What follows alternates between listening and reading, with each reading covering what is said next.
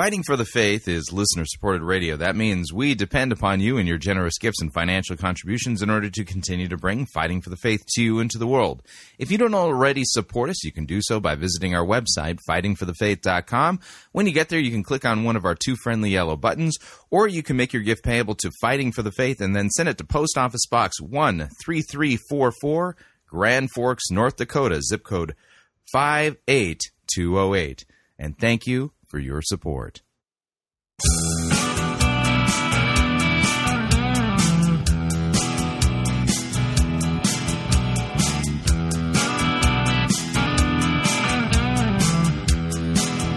It's time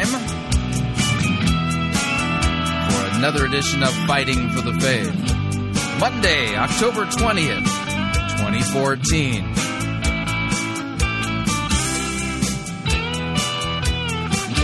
Just another Manic Heresy Monday here at Fighting for the Faith. Now, just so you know, I will be doing a Hillsong update tomorrow. I had hoped to get it in today, but I'm doing a little bit of research and making sure I got all my ducks in a row.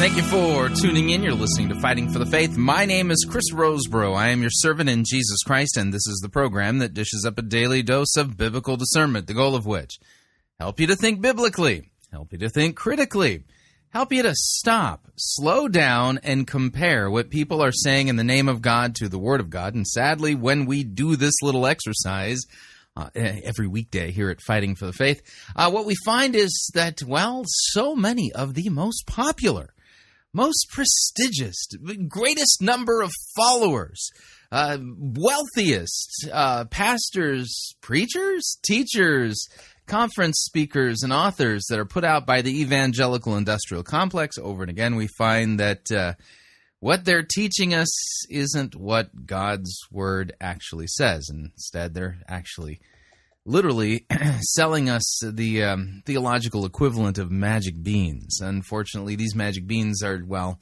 they don't really do anything. That's kind of the point. They take our eyes off of Christ, take our eyes off of sound doctrine and what the Bible actually says, the sound doctrine that we're supposed to believe, teach, confess, defend, contend for, that, you know, the faith once delivered to the saints, that these guys are taking our eyes off of all of that and putting it on them and their clever ways of doing things.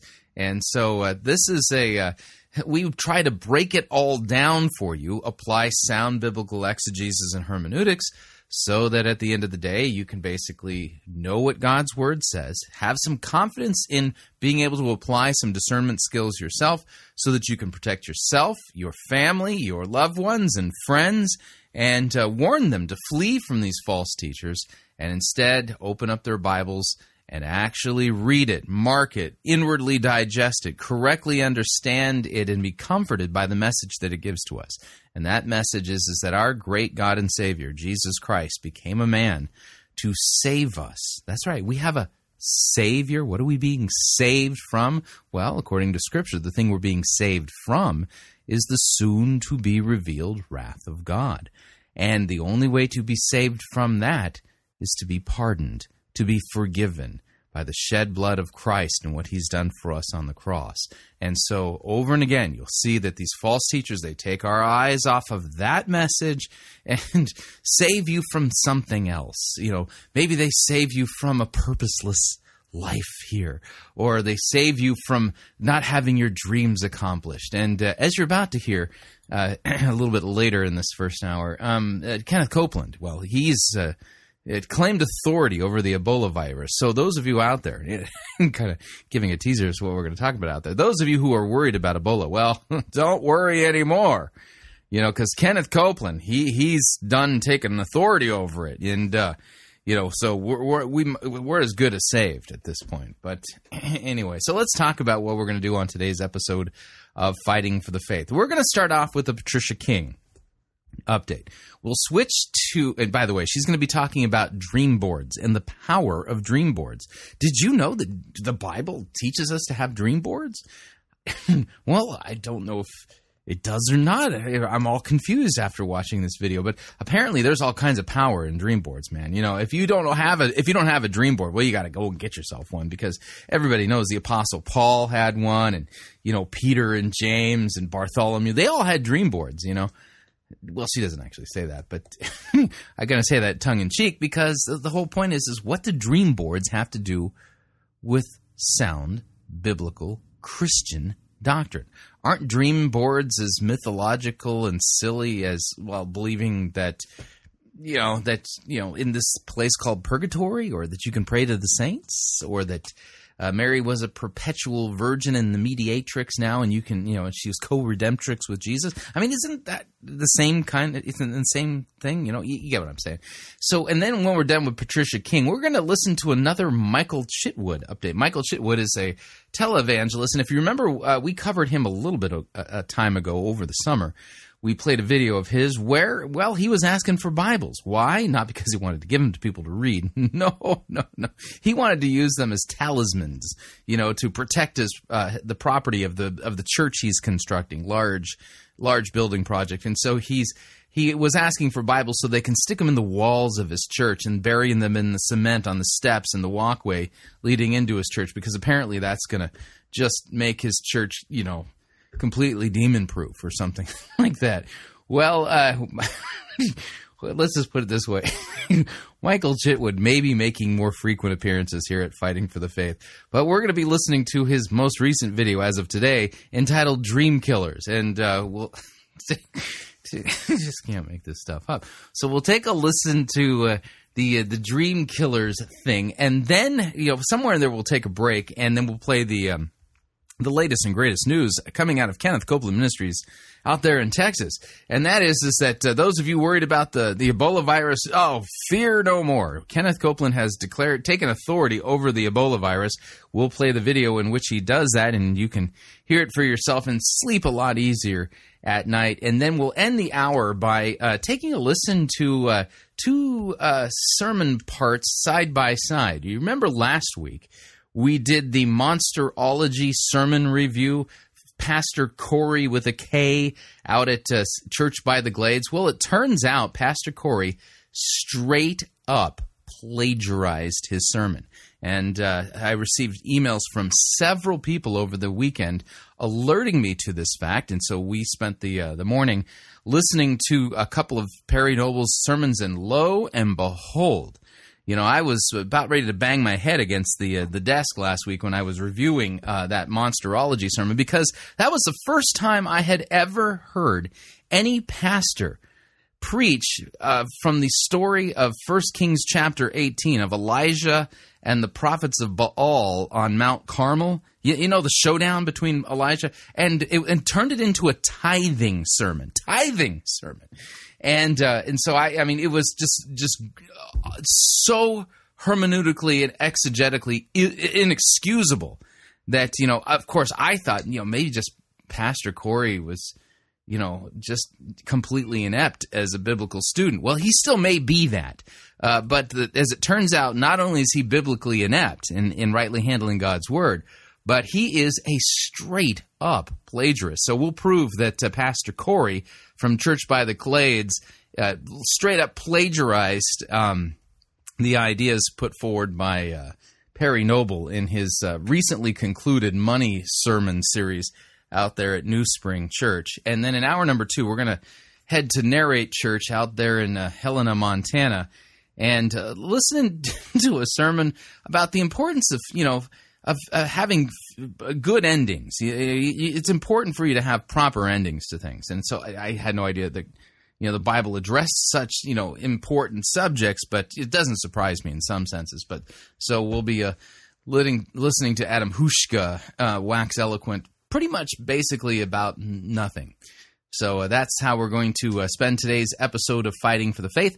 I strongly, and I do mean that, strongly recommend you make yourself comfortable, but this is one of those programs where our warning is going to come into play. So please heed the warning today. Do not listen to this episode, especially hour number 1 of Fighting for the Faith, while lifting heavy, deadly equipment, working out with, you know, dead weights over at the gym, you know, anything that could be life-threatening while listening to this first hour of Fighting for the Faith, because it could shorten your life. You could find yourself in a terribly awful accident or something like that, just due to the fact that you might lose control of your ability to control your body while, you know, listening to the first portion of today's episode of Fighting for the Faith. So we're going to play our standard warning, and we'll get right into it. Here we go. Warning, Fighting for the Faith can be dangerous to your health. Listening with caution is strongly urged while doing any of the following activities: operating heavy, deadly equipment, playing Farmville, or any time-wasting, brain-numbing activity. For sudden awakening at the sound of a particularly stupid eisegetical statement could cause neck strain. Drinking liquids, drinking hot liquids, having liquids too nearby, not having any liquids nearby. The following medical conditions have been known to occur while listening to Fighting for the Faith: cranial keyboard embedment syndrome, sinew nasal liquid spewment disorder, steering wheel pounding clenched fist strain, continual gaping dry mouth atosis, and frustrative disbelief brain explosion. Please take proper precautions. Drinking straws, padding, and duct tape are recommended. Just remember, you were warned. So, I mean, do you know how powerful dream boards are? I mean, if you haven't really considered just how powerful they are, I mean, you're totally missing out. Well, if you've never experienced the power of dream boards, well, good news for you. Patricia King is here to explain to us how we can get involved in dream boarding and understand their total power and their ability to make our dreams come true. Here's Patricia King. Hi there, and welcome to Mentoring Moments. I have a precious tool for you today called dream boarding, and it came to me as a refreshment at a workshop that we were doing on Kingdom Business a while back. A refreshment? Is that like, you know, an hors d'oeuvre? One of our speakers, Terry Seacrest, reminded me about the power of dream boards. What is a dream board, you might be saying? Well, yeah, what is it, and what makes it so powerful? Something that'll help you get the vision or the dream in your heart out in a visual place where you can meditate on it. Get it out in a visual place where you can meditate on it. Now, where do you think the Bible tells us to do that? Listen to the verse she decides really teaches this. And by the way, she gets the address wrong, but listen. In Haggai chapter 2, verse 2, it says that we are to inscribe the vision on tablets so that he who reads it may run. No, actually, that's not in the book of Haggai. That's Habakkuk chapter 2. It's Habakkuk chapter 2. And Habakkuk is basically complaining to the Lord, when are you going to do something, you know, about what's going on here and all these idolaters and how Israel's completely forsaken you. And God answers Habakkuk.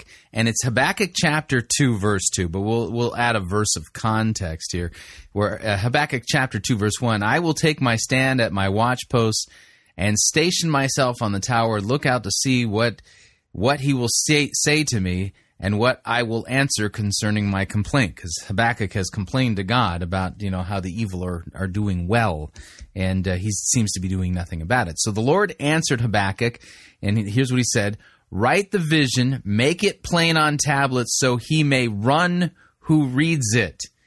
For still the vision awaits its appointed time. It hastens to the end. It will not lie. If it seems slow, wait for it. It will surely come. It will not delay. Behold, his soul is puffed up. It is not upright within him, but the righteous shall live by his faith.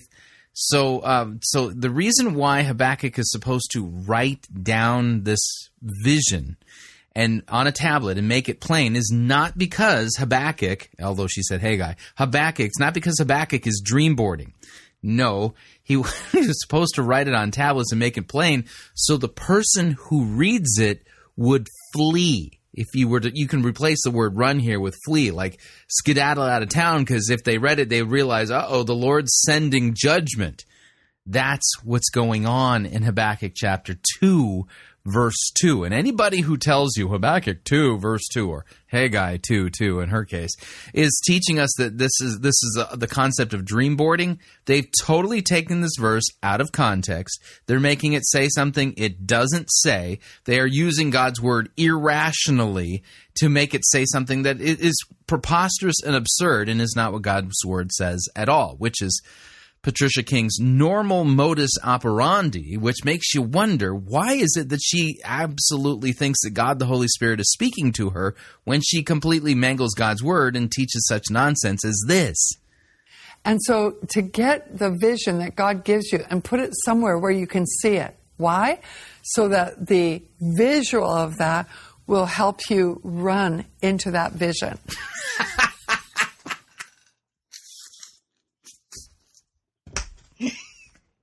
I mean, yeah, because, you know, Habakkuk 2:2 says, you know, write the vision on tablets, make it plain so that he who reads it will run. And so, oh man, it's actually flee. That's kind of the idea in you know what's going on in that text. It's unbelievable. It says in Psalm 37 verse 4 that if you delight in the Lord, he will give you the desires of your heart. So yeah, it says if you delight in the Lord. It doesn't say if you vision board. You know, see, delight in the Lord, vision board. They might sound like they rhyme, but they're not interchangeable. You know what I'm saying? After this workshop that we did on kingdom business and entrepreneurs, I went home that weekend and I thought, I'm going to have fun with the Lord building a dream board because I haven't built one for a while. So I said, you're going to have fun with the Lord by building a dream board. It's Jesus and me time, apparently, you know? With the Lord, and I said, okay, Lord, I've got so many desires that you have put within my heart, but surface one or two of them right now, and I'm going to dream board with you. And so he gave me a dream, a desire that I had been, you know, enjoying over the last, you know, month or so. I've been please share with a group, Patricia. Into it already. I journaled a little bit about it, but I went on the computer and I looked up on the internet all kinds of images that had to do with my dream. And I printed them off in living color and then clipped around them and cut and pasted them. And I built headlines and everything. Before I knew it, I had this dream board and every single little element on it spoke different things to me because they were all part of the vision. And then I did another side to it so I could flip it over and look at two sides. And I had it filled with things that reminded me of my dream, of my desire in the Lord. And I thought, I'm going to delight in you, Lord, because you give me the...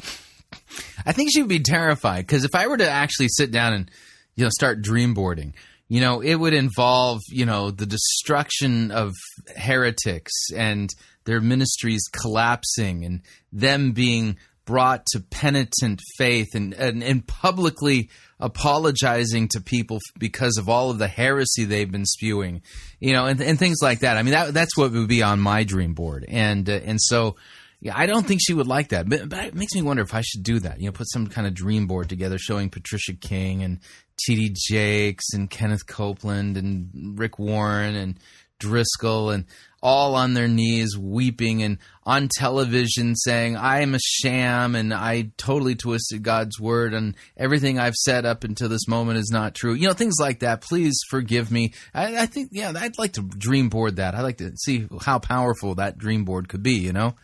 Of my heart. Why? Because when I delight in the Lord, he downloads his desires. Now, some people say, well, you know, I guess I can only have what the Lord desires. And I want to address that because sometimes the Lord gives you what he desires, but he also likes to know what you desire. So, for example, when I hear that my grandchildren like something, you know, they give me a list of things that they would like for Christmas, for example, it is my delight to get them what they desire.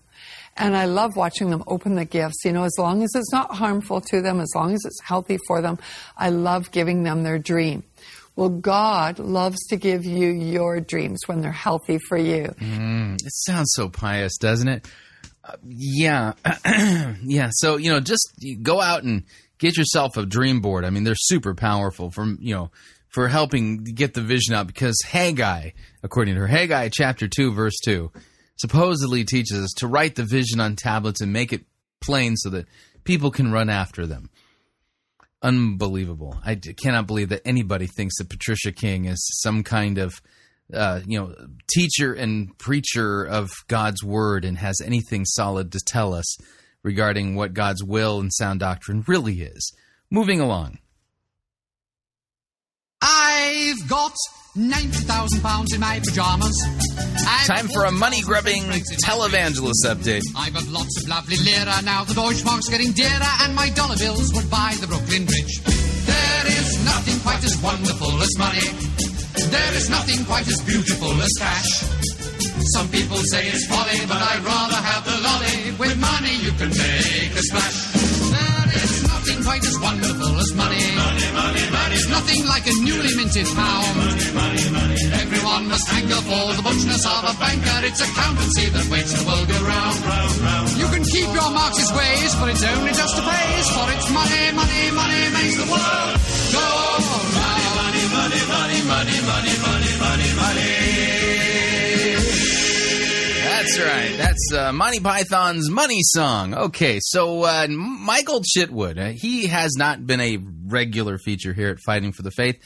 And I'm thinking after watching this video, he may be making more appearances. Like I said, if you remember, Michael Chitwood is this guy who was asking for Bibles so that he can bury them in the cement leading up to his church as they were doing construction, and then also put them in the walls of his church. You know, apparently this just keeps all the demonic forces away. So here's Michael Chitwood explaining to us what a dream killer is and what we're supposed to be doing with them. Here we go. Hey, this is Dr. Michael Chitwood, and I'm coming to you today to talk to you about dream killers. You got any dream killers in your life? I don't know, but Patricia King told me that I need to make a dream board.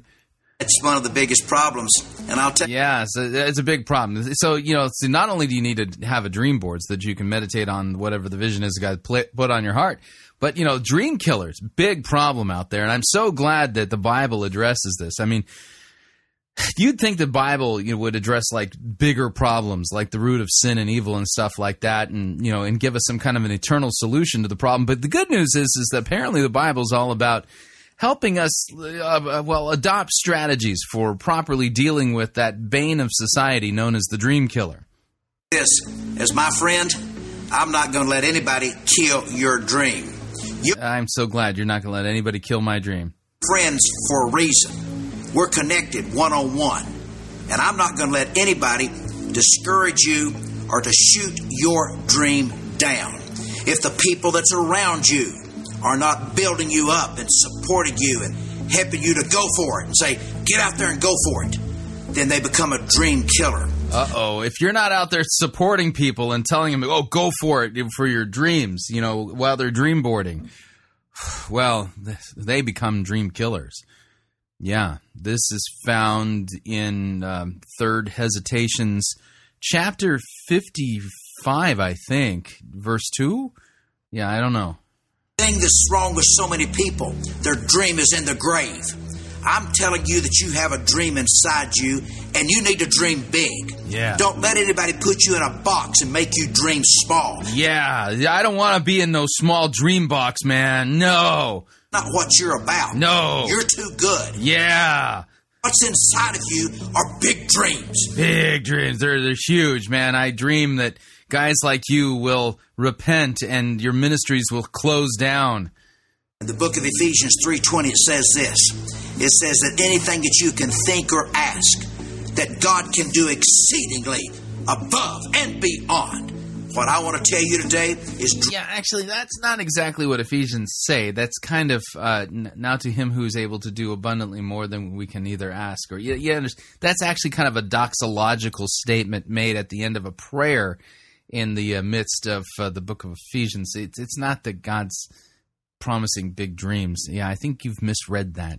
Big. Just dream big. Yeah. Become a dreamer. Yeah. You want to be a big dreamer. Big dreamer. That's what Jesus wants me to be, man. Yeah. I don't know where Jesus said that, but yeah, I mean, you're a minister, so it's got to be what Jesus wants, right? That will change your life totally. Yeah. People that's in your inner circle, move them out. If they're always talking about you can't do this and you shouldn't do that and you're You know how they are. They just always are saying something negative. Yeah, you got to get rid of those people. Get down with the negative dream killers. Kill the dream killers. You have a choice today. Yeah. Do you want positive people in your life? Yeah. Or do you want negative people in your life? Well, okay. Is there like an option 3? I believe that you need to contact with me right now and comment and let me know. Do you want to continue with people that's positive? And let me know. In fact, make a list. God just told me, make a list. God told you to tell me to make a list. Okay. Any negative people you have and send it to me. Well, you would be right up there at the top of the list because what you're doing is teaching false doctrine. That would make you a negative person. Move them out of the way. I hope that this has inspired you. I hope it's been a blessing to you and helped you to live a great, great life full of dreams. Yeah.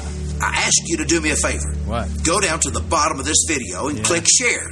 No. Get it with your friends, your timeline, your news feed. No. We need to get this out there. That you. Yeah, if I put it out there, it'll be in the Museum of Idolatry. Be a dreamer. Remember, you can do anything that you put your mind to. When you want something you've never had, you got to do something you've never done. This is Michael Chitwood. God bless you. And remember that you do have the power to dream and to prosper. Yeah, yeah, what's rather fascinating is that, you know, when you compare the message, you know, that Chitwood here is delivering via YouTube with, you know, like the preaching of the Apostle Peter and, you know, the Apostle Paul and, you know, Jesus too, it doesn't sound anything alike. You know, Peter and Paul, they sound like they're right on the same page. And then there's Chitwood. He sounds like he's coming from another planet. And yet, the thing is that Chitwood's message here, is that not the same message as Patricia King's message, as Joel Osteen's message, and in some ways the same message as Rick Warren's and so many of the seeker-driven, purpose-driven guys that we review here at Fighting for the Faith?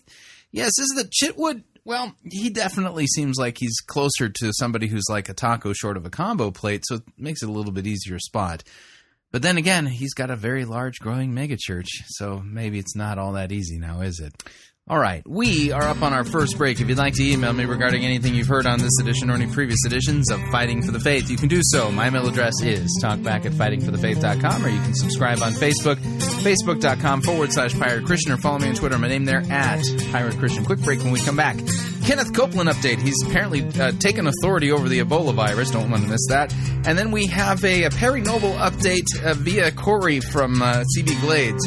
Abject plagiarism going on there. Stay tuned. Don't want to miss it. We'll be right back. Living a life of purpose can't save you. You're listening to Fighting for the Faith.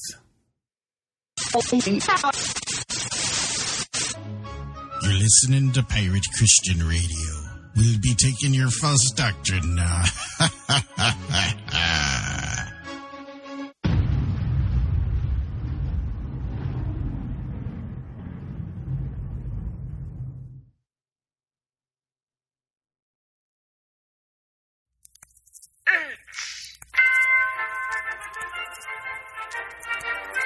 Max Holiday's Birdcage Theater presents Church Day Select.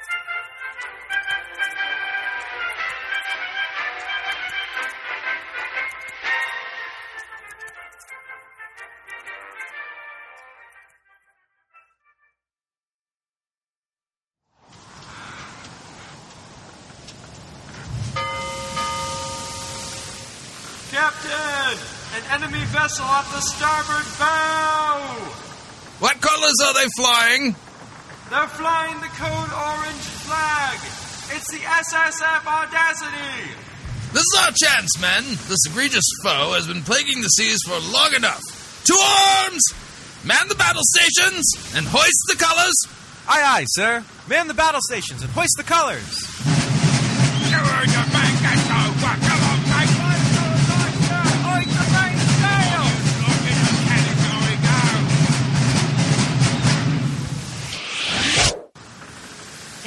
Verdict, sir. Enemy ship approaching. They're flying the accursed Cairo flag. It's the HMS Aletheia. Oh dear, that's bad news. We mustn't let them get the better of us. Call up the praise band drummer and man battle stations. Aye, aye, sir. You heard the man. Get to work. Come on, let's get going. The enemy's not going to wait for us. Put your back to your life. Come on, here comes fire. Get them weird out. No warning or no play. Come on, we're going to go. Go, go, go. Captain, sir, they're turning to meet us. With this clear weather, we couldn't have had the element of surprise. Well, no matter. We have the wind on our side, and our men are ready. We should be pulling up alongside them any minute now. Give me a status report!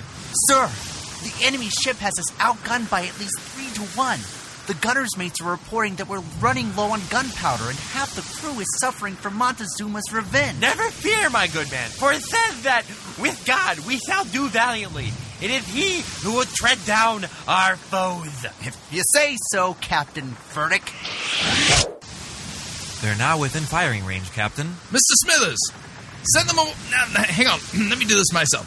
Send them a warning shot off of their port bow. Fire the cannons, aye, sir!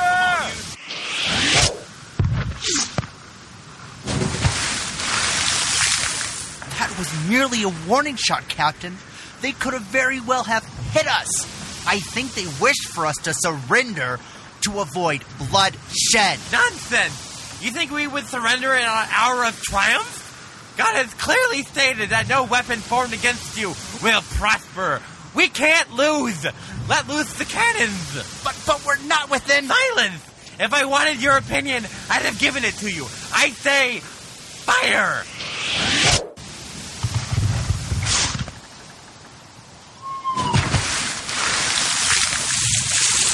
I've never seen a warning shot where they used all their cannons before. The blasted fool shot before he was in range. I can only assume that he means to not surrender. Quickly fire a barrage into their port side while they reload. Aye, aye, sir. Fire the cannons!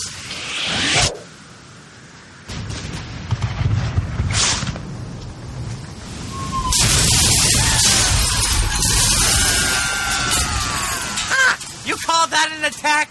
I have God on my side. He said this to me. For I know the plans I have for you, declares the Lord. Plans to prosper you and not to harm you. Plans to give you hope in the future. Why aren't we firing our cannons? We've now lost half our cannons due to the last attack. Come on, men. We can't lose. Aye, aye, sir.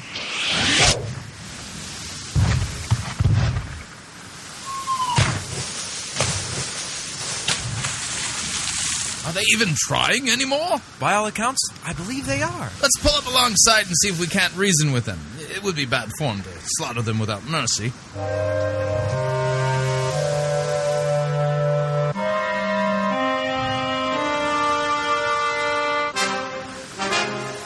Hello, over there! Go away! We have nothing to say to you. I wanted to negotiate the terms of your surrender. My surrender? It is you who will be surrendering to us. What on earth is he talking about, Captain? Maybe he's suffering from malnutrition and heat stroke? No, I think he's serious. Now look here. You're outgunned with no way of winning. We wish to show you mercy. No weapon formed against us will prosper. Why is he quoting the Bible? No, a quote would require a context. What he's done is called proof texting. Enough talk. Then, ready, aim, go!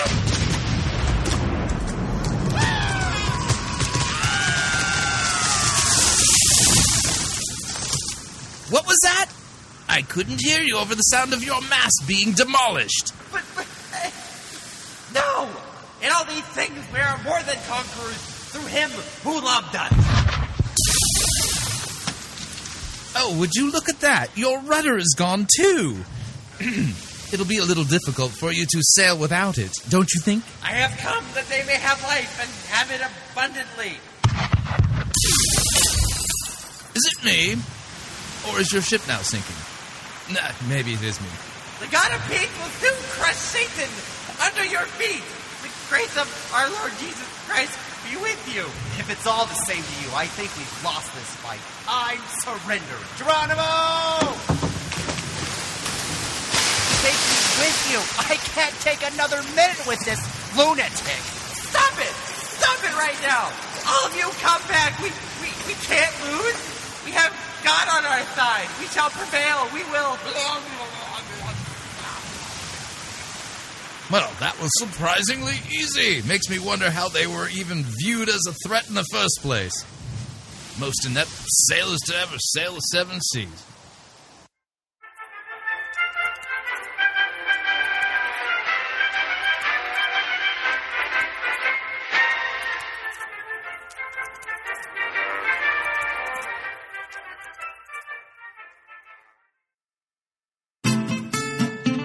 Don't pay more for travel than you need to. Hi, Chris Roseborough here to tell you about Pirate Christian Radio's featured advertiser, Cheapo Air. Cheapo Air is a leading provider of airline tickets, hotel rooms, and rental cars. Cheapo Air has extensive partnerships with the top travel brands in the world. Now, whether you need to travel for business or for pleasure, Cheapo Air can help you save money. And if you visit our website, piratechristianradio.com/cheap, we have a promo code that will save you an additional $10 off of Cheapo Air's already low prices. So visit piratechristianradio.com/cheap, write down the promo code, then click on the banner and book your low-cost travel today. And remember, a portion of your purchase at Cheapo Air goes to support Pirate Christian Radio.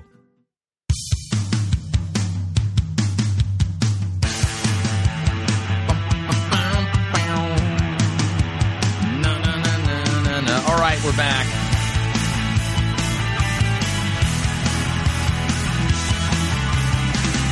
Warning, if your favorite Bible teacher tells you to take authority over things like the Ebola virus by declaring and decreeing and stuff like that, oh man, you're in for a world of hurt. That's not what the Bible teaches.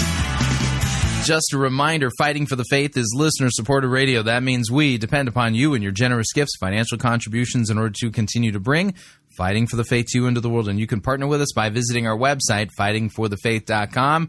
When you get there, you'll see our two friendly yellow buttons. One says donate, the other says join our crew. When you join our crew, you're signing up to automatically contribute $8.95 every month to the ongoing work and mission of Fighting for the Faith and Pirate Christian Radio.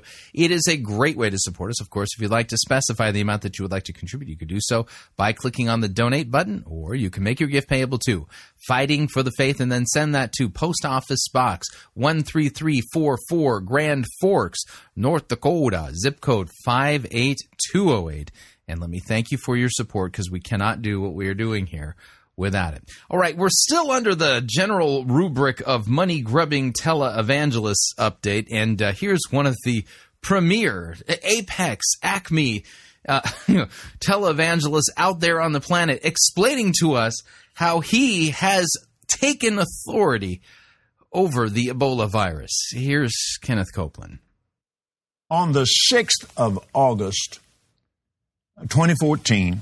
When was that? The 6th of August. Today is October 20th. Okay. Bill Winston was on his way to Africa, and I had come at the invitation of Dr. Morris Cerullo and his London campaign, his big, wonderful meeting. And I had been invited to speak there. Brother Bill had been invited to speak there. and the Lord set this up. I heard it that morning. He was speaking first, and I was speaking right behind him. And I heard it that morning. The word of the Lord came to me, and he said, I've set you two together today, and you take authority over that Ebola virus and the demon that's feeding life into it. You take authority over it, and you put a stop to it. And that was all the way back in August. Whew. Yeah, you clearly have licked it. I mean, yeah, we haven't heard anything about the Ebola virus spreading at all, I mean, since August, right? Wrong. And so we came together on Psalm 91.3. Oh, Psalm 91.3. You came together. Now, surely he shall deliver you from the snare of the fowler and from the noisome pestilence. Now, Psalm 91.3. let's apply our three rules for sound biblical exegesis, and let's just put it into context. Because the three rules are context, context, and context. Here's a psalm.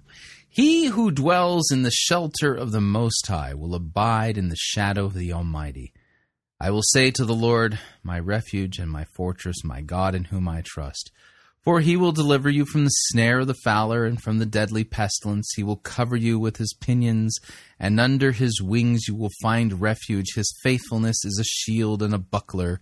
You will not fear the terror of the night, nor the arrow that flies by day, nor the pestilence that stalks in darkness, nor the destruction that wastes at noonday. 1,000 may fall at your side, 10,000 at your right hand, but it will not come near you. You will only look with your eyes and see the recompense of the wicked, because you have made the Lord your dwelling place, the Most High, who is my refuge. No evil shall be allowed to befall you, no plague come near your tent. For he will command his angels concerning you to guard you in all of your ways. On their hands they will bear you up, lest you strike your foot against a stone. Psalm 91 is a messianic prophecy. And you go, well, how do you know that? Well, the devil knew it was messianic, because when Jesus was being tempted in the wilderness, don't you remember? The devil misquoted Psalm 91 and basically knew that this was a messianic prophecy, and asked Jesus to basically throw himself off the pinnacle of the temple. And he said, for he will command his angels concerning you to guard you in all of your ways. You see, this is not some general prophecy promising that Christians will never suffer disease or plague, or when a plague comes through the earth, that Christians will not ever, be exposed to it and never die. That's not what this psalm is saying at all. This is a messianic prophecy. In order to understand it, you have to understand how it relates back to Jesus. Because you have made the Lord your dwelling place, the Most High, who is my refuge. No evil shall be allowed to befall you. No plague come near your tent. For he will command his angels concerning you to guard you in all of your ways. On their hands they will bear you up, lest you strike your foot against a stone. You will tread on the lion and the adder, the young lion and the serpent. You will trample underfoot. Because he holds fast to me in love, I will deliver him. I will protect him because he knows my name. When he calls to me, I will answer him. I will be with him in trouble. I will rescue him and honor him. With long life, I will satisfy him and show him my salvation. All right, so there's the psalm, but I'm so glad that Kenneth Copeland and this other guy have, Mr. Winston, have agreed on Psalm 91, verse 3, and they've actually misquoted it much the same way the devil misquotes Psalm 91 in Matthew chapter 4 when he's tempting Jesus in the wilderness. Some pestilence is deadly, virulent disease. It comes from a virus, and it is deadly disease. Now, we did that day what we were instructed to do. And we... Yeah, you say that you were instructed by God to do this, right? Something like 4,000 people there gathering together with us in agreement. Now then, partners, we stand together in this. This thing is not coming to us. It's not coming to you and me. This thing, the Ebola virus, is not coming to us. By the way, this was published on Kenneth Copeland's YouTube channel on October 2nd, 2014. Friends, this is not coming to us. Now, where does Kenneth Copeland live? Texas. Where's the first major, the first case of somebody dying of the Ebola virus in the United States? Where was that again? I seem to think it was in the state of, Texas. Delivered from this thing in the name of Jesus. Listen to this. Surely he will deliver you from the snare of the fowler and from the noisome pestilence. He'll cover you with his feathers, and under his wings you shall trust. Yes. His truth shall be your shield and buckler. You will not be afraid. I will not be afraid. Now, in Deuteronomy chapter 28. Deuteronomy 28. Yeah, that we're dealing with the tail end of the reading of the Mosaic Covenant, along with the curses clauses if you don't keep the Mosaic Covenant. Notice this. In the 61st verse, every sickness and every plague, this is a plague, which is not written in this book of the law, will come on you. That is under the curse of the law. Well, yeah, it's not that those plagues only. See, that's the thing, is that God didn't say, listen, this only applies to the curse of the law. Plagues will only come on people due to the curse of the Mosaic Covenant. That's not what he says in that passage. No. Galatians chapter 3. Yes. You know it well, but I want you to put your eyes on it right now. Christ, in the 13th verse, has redeemed us from the curse of the law, being made a curse for us, for it's written, cursed is everyone that hangs on a tree. So Jesus has redeemed us from every sickness, every plague. Yeah, no, actually, that is a non sequitur. Here's the thing. Deuteronomy doesn't say that the only way somebody suffers from a plague is if they break the Mosaic Covenant. Therefore, Jesus, by becoming a curse for us, has set us free from the curse of the law. Therefore, that means nobody in Christ is therefore going to suffer from pestilence or plagues or things like that. See, it's a non sequitur because the Mosaic Covenant doesn't say that the only way in which people, have a plague befall them is due to breaking the Mosaic Covenant. See, if you just pay attention to the details, you realize Kenneth Copeland is a major Bible twister. Every disease, and by His stripes we're healed. Not only by His stripes are we healed, but by His blood we are protected, and we stand, praise God, yes, and we overcome the devil and all of his sickness, all of his disease, by the blood of the Lamb and by the word of our testimony. Yes. Oh, yeah, yeah, you just say it like that. It's just got to be true, right? Yeah, you are a complete, utter wingnut. Yeah, listen, why don't you put your money where your mouth is? Get inside of, one of those private jets that you own and fly yourself down to Liberia, and put yourself right in the middle of, Ebola Plague Central and start laying hands and declaring and decreeing over the people who are actually dying of this disease. And let's see how you fare. Again, when did God tell him to decree and declare authority over the Ebola virus? Back in August. When was this video published? Oh, October 2nd. And he said, it's not coming here. It's not coming to us. And where did the Ebola virus really kind of first break out in the United States? In the state of Texas, where Kenneth Copeland lives. Yeah. Yeah. Anyone out there really believe that Kenneth Copeland has the authority over the Ebola virus, that this is really what God's word says? I mean, he's a lot of fuss and feathers, and a lot of talk. I ain't seeing no results. I mean, how many tornadoes are killing people every year out there in Texas, and he hasn't really actually stopped a one of them. I mean, you'd think this guy, if he really had this power and authority from God to do these things, he would do the humanitarian thing and pack up his jet and get out there and just eradicate this Ebola virus, all in the name of Jesus. But you see, he's just a showman. That's what he is. He makes a lot of money putting on a show, a religious show, where he twists God's word, tells people what they want to hear, and makes people think that he is the anointed one, that he's a little God, that he's so important, that he's so powerful. And yet, he's a sinner, just like me, just like you, except for he's made a lot of money telling lies about Jesus. And now he's putting on a show, claiming authority over Ebola. But if he really had that authority, he'd be there in Africa, putting a stop to it.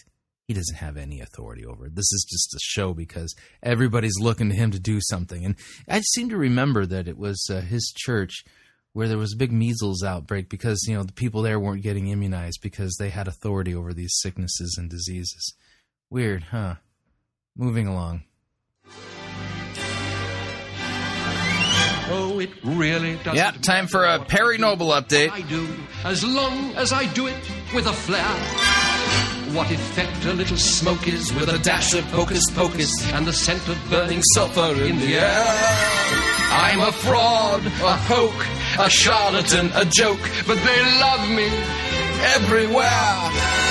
For it really doesn't matter what I do, as long as I do it with a flair. And it really doesn't matter what I say, as long as I say it with a flair. First I rattle off a ready stock of gibberish and poppycock and fix you with my best hypnotic stare.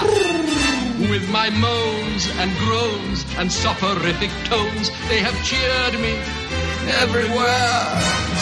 For it really doesn't matter what I say, I sell it when I tell it with a C. All right, that's our Perry Noble update, and we are going to, well, blow the whistle on young Pastor Kory from CB Glades. Now, if you listen to the sermon review that I did on Monsterology, the Money Moth Monster, preached by Pastor Kory of Church by the Glades, then you know that by the end of that thing, I was in serious danger of experiencing spontaneous human combustion. That one really upset me. The reason it upset me is because Pastor Kory took the story of the showdown between Elijah and the prophets of Baal on Mount Carmel and turned it into a tithing sermon.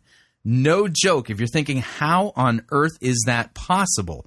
Well, at the time, I was just really frustrated and consternated due to the fact that somebody would dare to twist God's word in that way, and just thought, man, this Pastor Kory is just a miserable exegete. Well, turns out he's that, but see, he didn't really do any exegesis. Nope.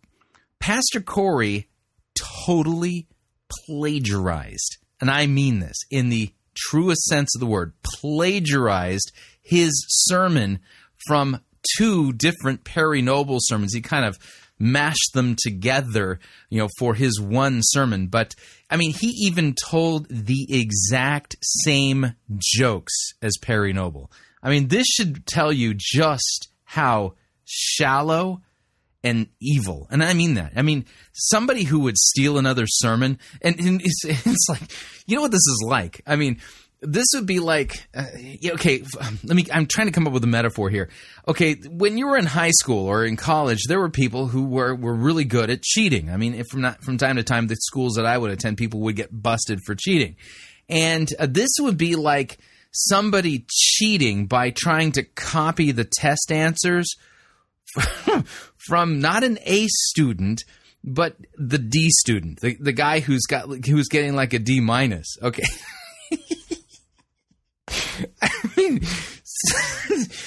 could you imagine? That's like, you know, how that conversation would go. You know, a student cheating by, you know, looking at the answers of somebody who actually doesn't know what they're doing, and so at the end of the day, the teacher has to basically bust him and say, not only did you get an F along with the person that you were copying from, but I have to bust you for plagiarism because you copied his answers, which were wrong in the first place.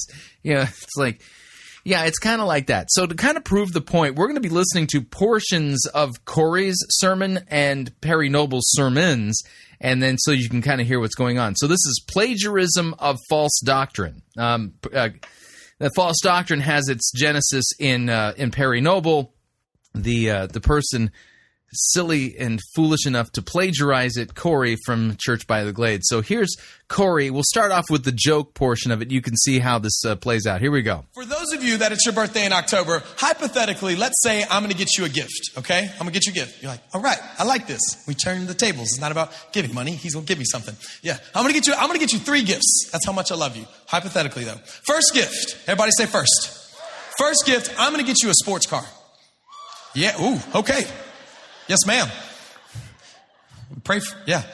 I know what she's praying for. I'm going to get you a sports car. We'll say, you're thinking, you know, it's a Lamborghini. Maybe it's like a Shelby GT 500. Well, you get me. Come on, Kory. What are we getting? It's even better. Here we go, guys. I'm going to get you, for your birthday, I'm going to get you a 1984 Pontiac Fiero. All right. So, and just a couple of weeks prior to Pastor Kory preaching that sermon, here's Perry Noble from New Spring in Anderson, South Carolina. Listen to this. People, you've got a birthday coming up in the next month, and I've been put in charge of getting you a birthday present.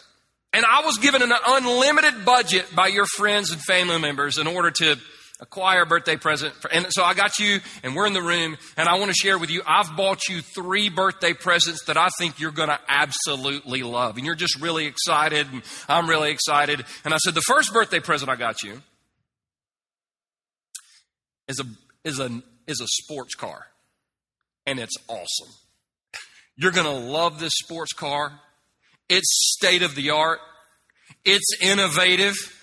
It's the best thing on 4 wheels. And you're thinking in your mind, oh my gosh, is it a 1967 Shelby Mustang? Is it a Camaro? Is it a Lamborghini? I'm like, no, it's better. I bought you a 1984 Pontiac Fiero.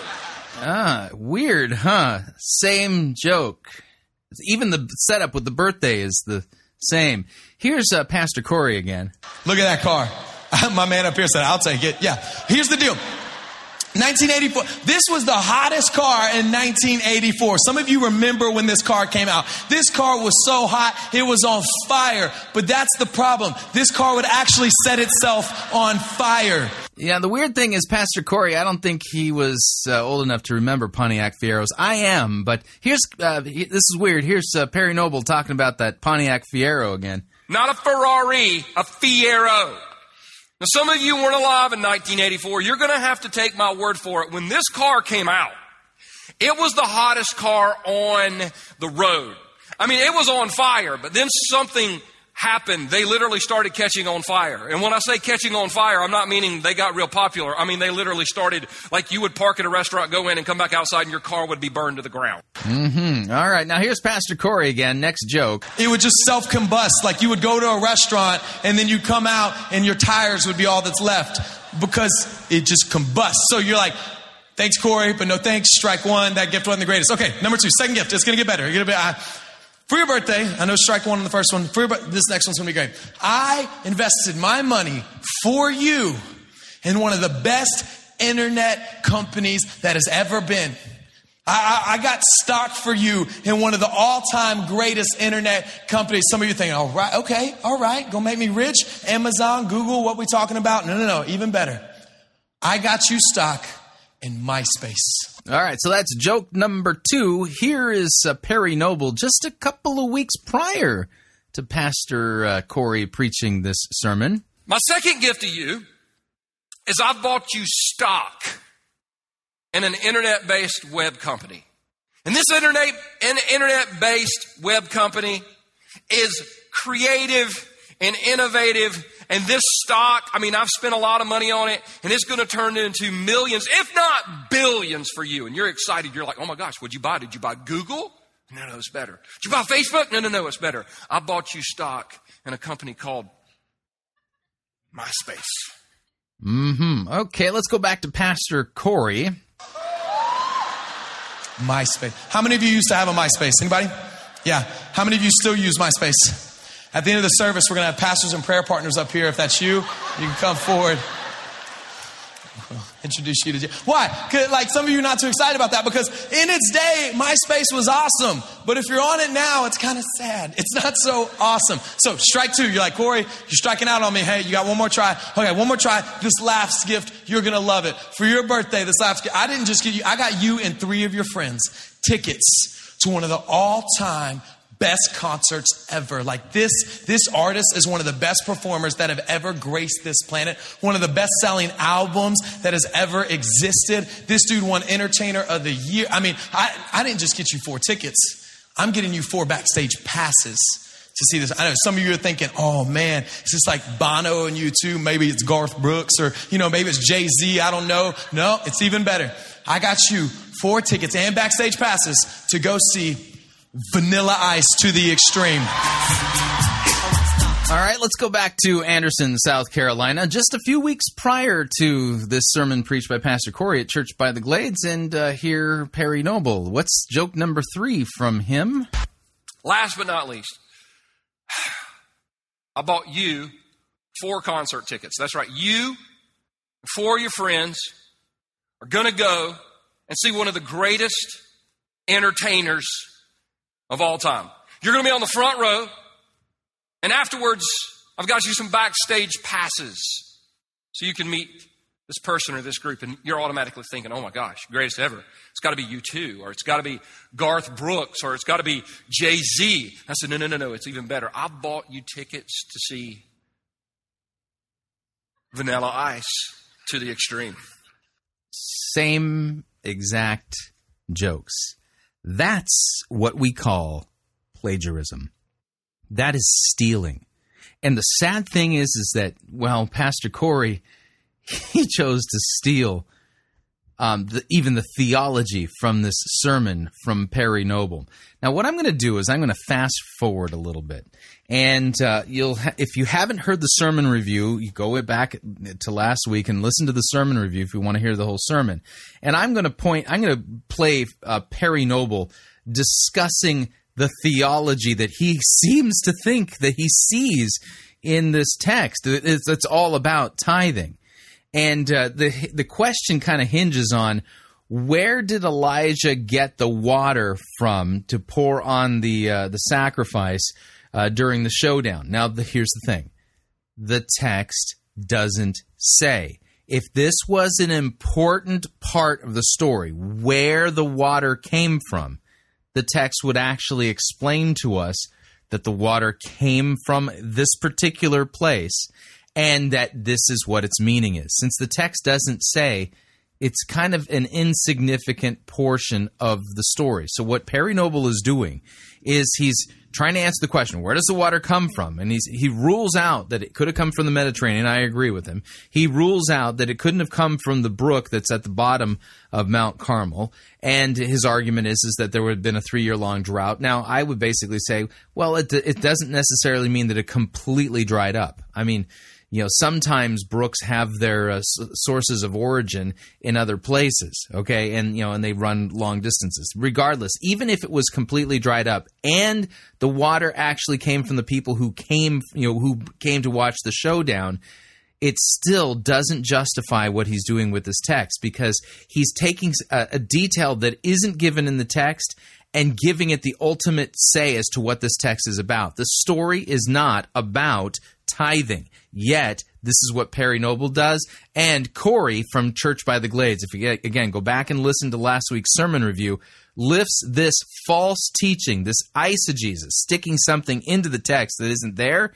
He takes this eisegesis from Perry Noble and he passes it along to the people at Church by the Glades when he was plagiarizing Perry Noble's sermon. So here's Perry Noble from just a couple weeks prior to Pastor Kory preaching, telling us that, well, here's what it means. The water could only come from the people who were there. Therefore, it has to do with surrendering everything you have and making Jesus first in your finances, which is not what this text is about. Here's Perry Noble. There wasn't a well. There wasn't a river. They couldn't have gone to the Mediterranean Sea.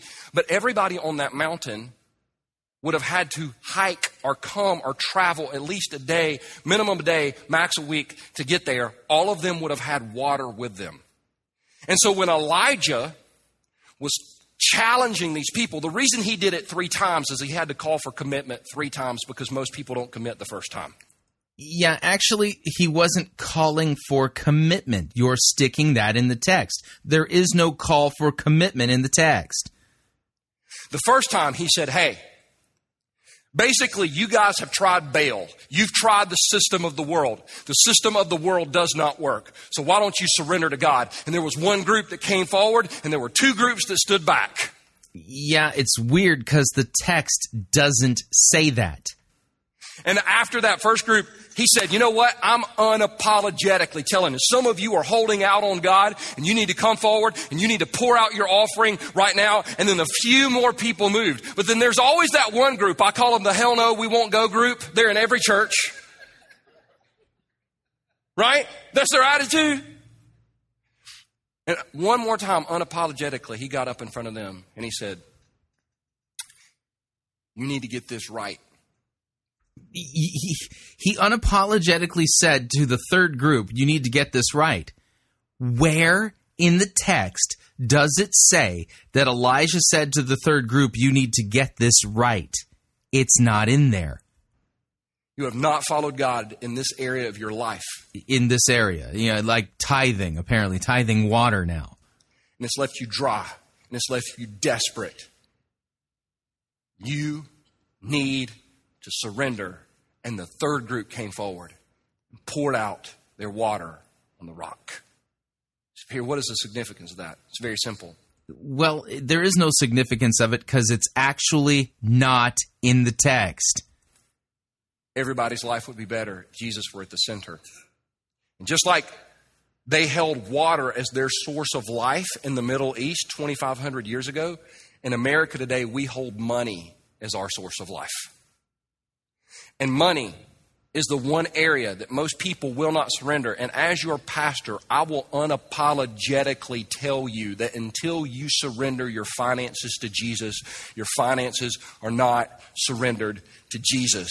And until you do it, you're not surrendered. You know what? We can have all kinds of conversation and all kinds of dialogue, and you could argue and disagree. At the end of the day, what's the motive of your heart when it comes to your money?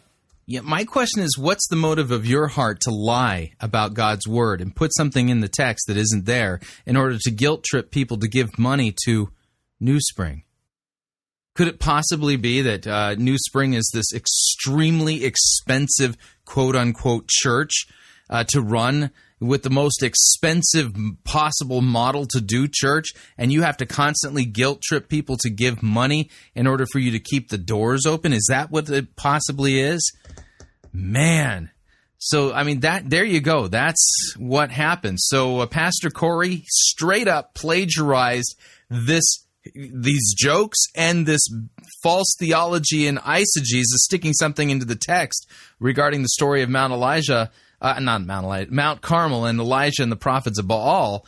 And so, again, this is the equivalent of, a high schooler cheating off of somebody during a test, but the person he cheated off of is a D student. Wow, absolutely breathtakingly awful. What do you think? Love to get your feedback. If you'd like to email me regarding anything you've heard on this edition or any previous editions of Fighting for the Faith, you could do so. My email address is talkback@fightingforthefaith.com, or you can subscribe on Facebook, facebook.com/Pirate Christian, or follow me on Twitter. My name there @Pirate Christian. Quick break. When we come back, we're heading to Helena, Montana to Narrate Church to hear an Adam Huschka sermon. Pretty much about nothing that the Bible teaches. Stay tuned. Don't want to miss it. We'll be right back. No itching ears are scratched here. You're listening to Fighting for the Faith. Pirate Christian Radio Theater presents Death of a Salesman. Are ye a salesman? Why, yes, I am. Can I interest you in some...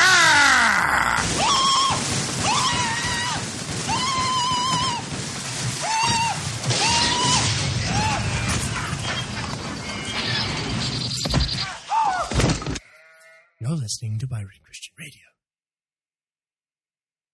No, seriously. Starfleet wouldn't have lasted 2 minutes against the Death Star. Say what you want, dude. Why can't you admit that Star Trek created proton torpedoes first? So what are you saying? Without proton torpedoes, Luke Skywalker would never have been able to destroy the Death Star in the first place. Nuh-uh, bro. He had the Force. You mean midichlorians? That never happened.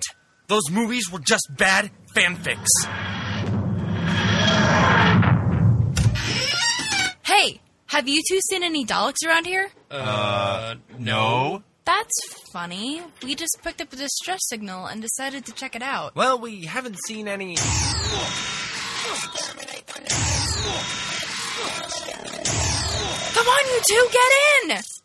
Run!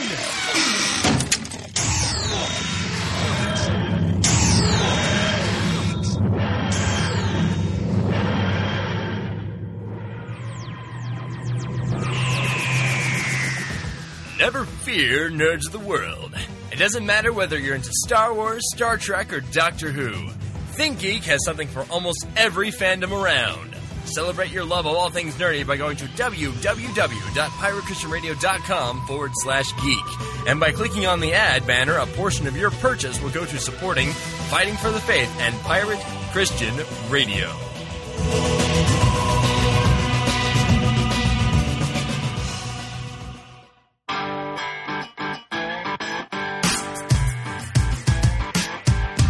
All right, we're back. Hour number 2 of Fighting for the Faith sermon review time. What is happening to Christ's church? How has this rebellion against what God's Word says gained so much strength and steam in the visible church among those who call themselves Christians and those who follow Christ? It doesn't make any sense at all.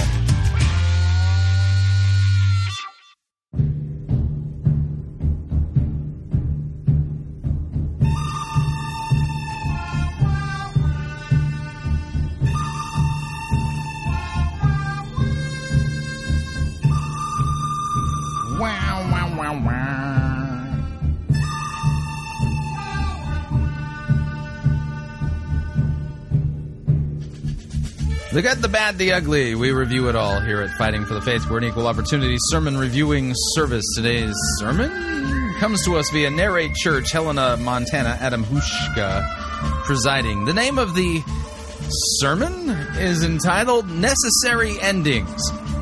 Let me read to you the description of this sermon. What if the tomorrow you desire can never come to pass if you don't end some things today? What if we could learn to treat endings as normal? What is that? I mean, I have no idea which doctrine we're going to be learning, but it doesn't sound like, well, Christian doctrine. So I'm just sitting here on pins and needles waiting to hear what it is that Adam Huschka is going to be talking about, but so far, all of the sermons we've reviewed from Adam Huschka have been less than biblical. Less than. Yeah, and it's just weird. This is such a fast-growing, quote-unquote, church. How can that be? Let me go ahead and kill the music. And without any further ado, here's Adam Huschka and Necessary Endings. Here we go. This morning, we're really, really excited to start this brand new series that we've been working on for quite a while, actually. And this morning, there's this one idea that I'd like to explore with you, and it's simply this. What if the tomorrow you desire can never come to pass if you don't end some things today? Where does the Bible teach this doctrine? And it's simply this. What if the tomorrow you desire can never come to pass if you don't end some things today? It's kind of the thesis of this entire conversation, but most especially this morning, and the next week we'll break into relationships and vocation and some other things.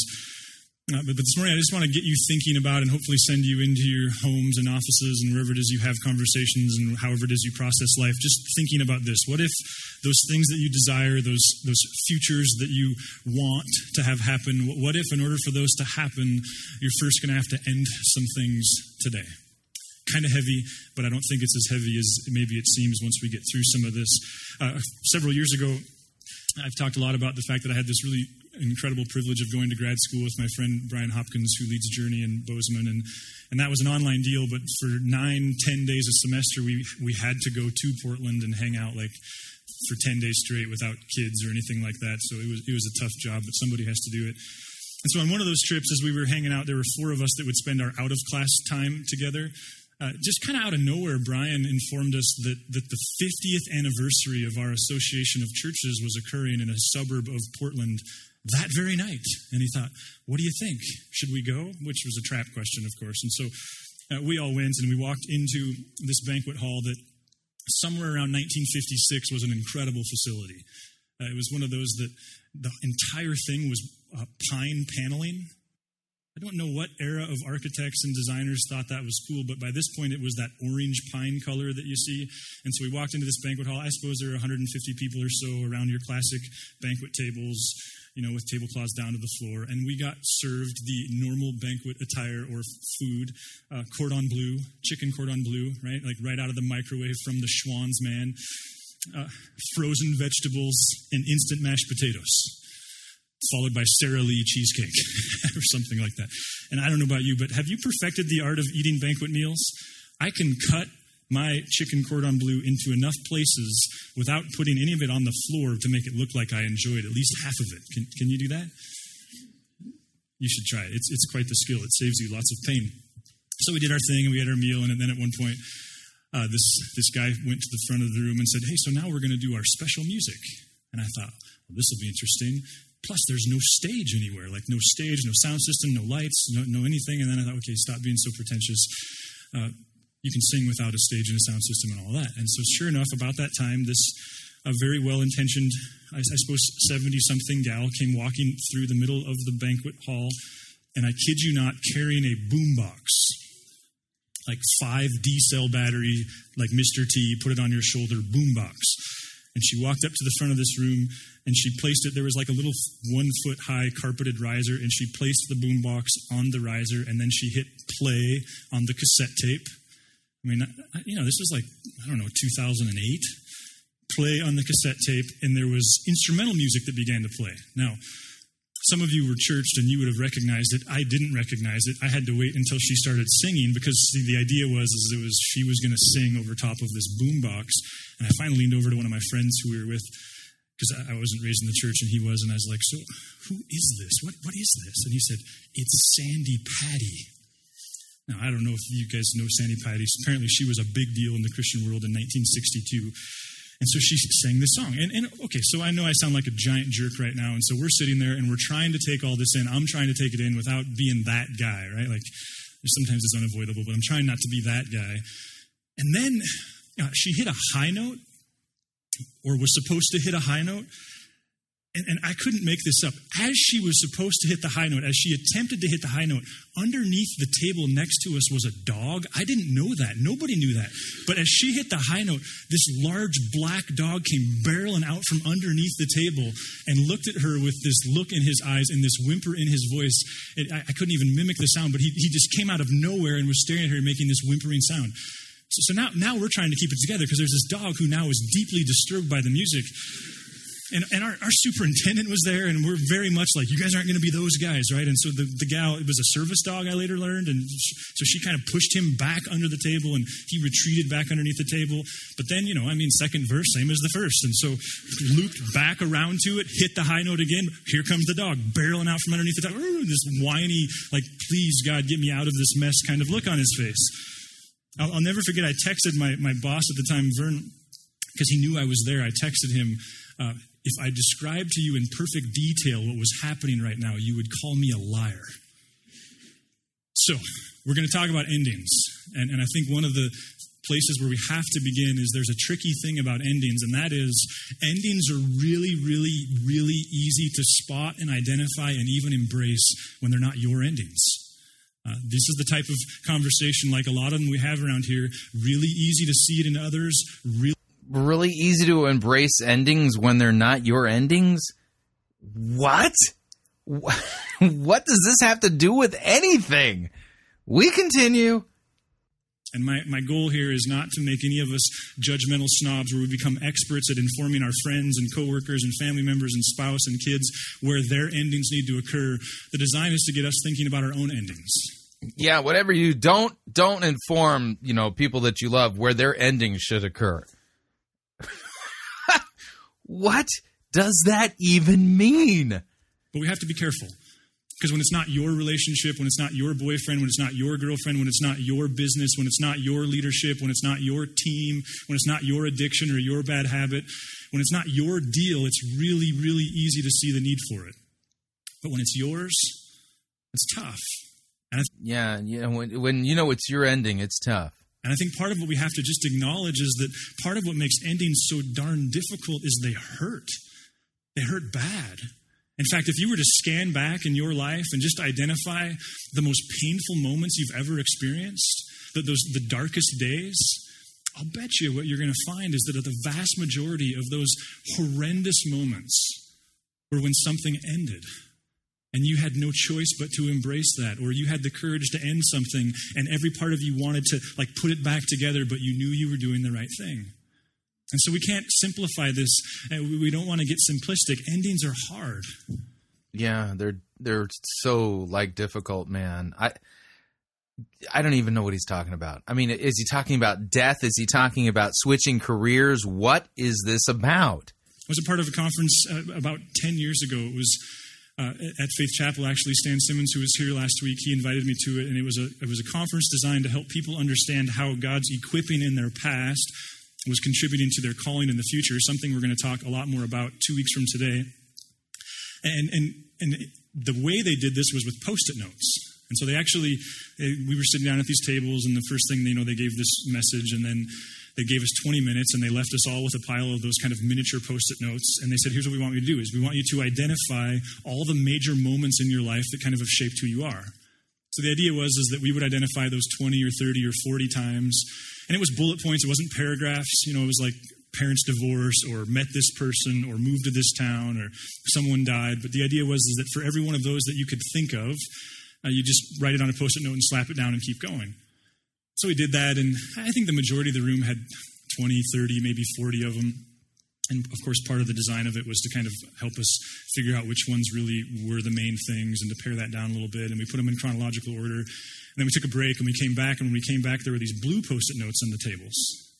And the guy said, okay, here's the next step, is I want you to look at your timeline. We'd put it on poster board. Look at your timeline.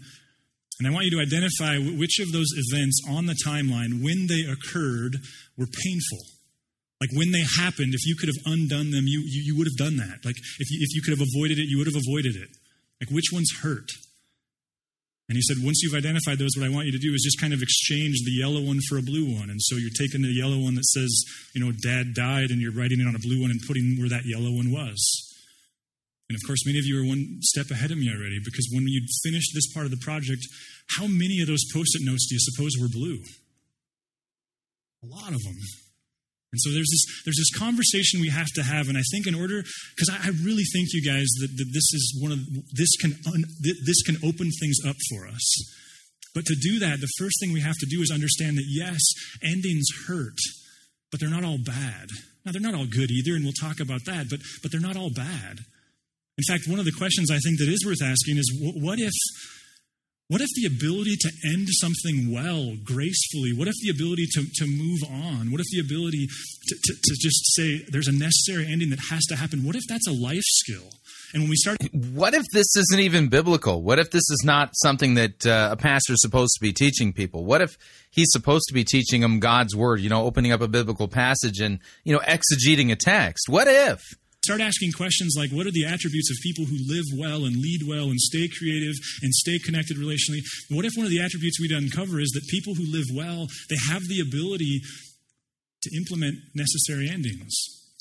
See, do you have the ability to implement necessary endings? I mean, if not, you may not be Christ-like enough, because one of the ways in which you can be Christ-like is learn how to implement necessary endings.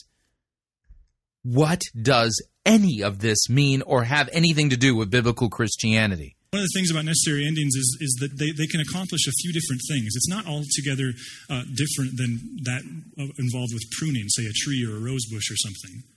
See, there's a few things that can happen. First of all, necessary endings, they eliminate disease. Necessary endings eliminate disease.